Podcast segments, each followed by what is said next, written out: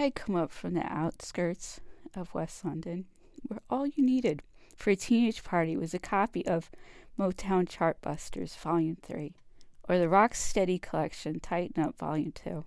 To get the full effect, you had to add a Watney's Party 7, a can of beer, just one pint shy of a gallon, and a bottle of Advocaat for mixing with lemonade to make snowballs for the girls because they were dead sophisticated. In my attempt to fit in at an all boys' school in Merseyside, I seemed to never get around to mentioning that I liked working in a coal mine. Thankfully, we were past the usual trials of strength and courage that attend the arrival of a new pupil in a school. The worst of it was me being skidded endlessly about my supposed Cockney accent. As far as I was concerned, I'd inherited the northern A from my parents, rendering glass and grass rather than the southern glarse and grarse. My classmate would only hear of me reading my buck in my rum because I didn't say buke or room with a roller R.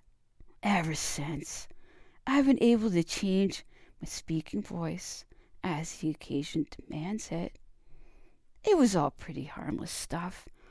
A couple of us soon found that we shared the common hallowed ground behind the goal of the Kop at Anfield for Liverpool FC home games.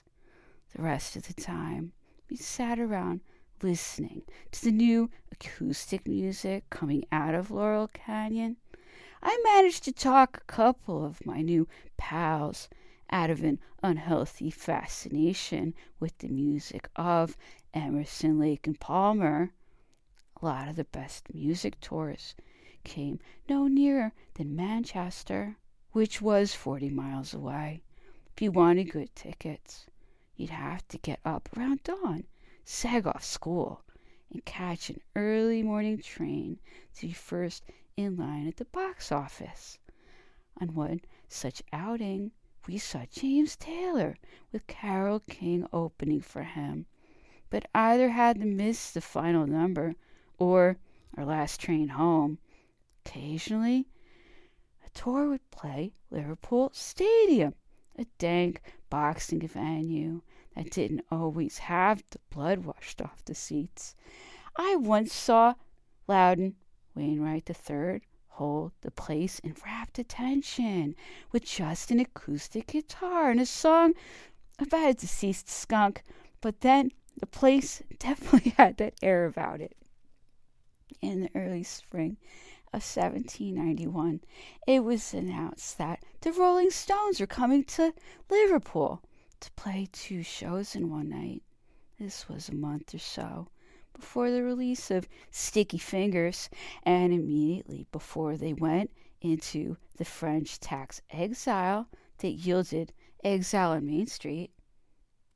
On the day the shows went on sale, I overslept.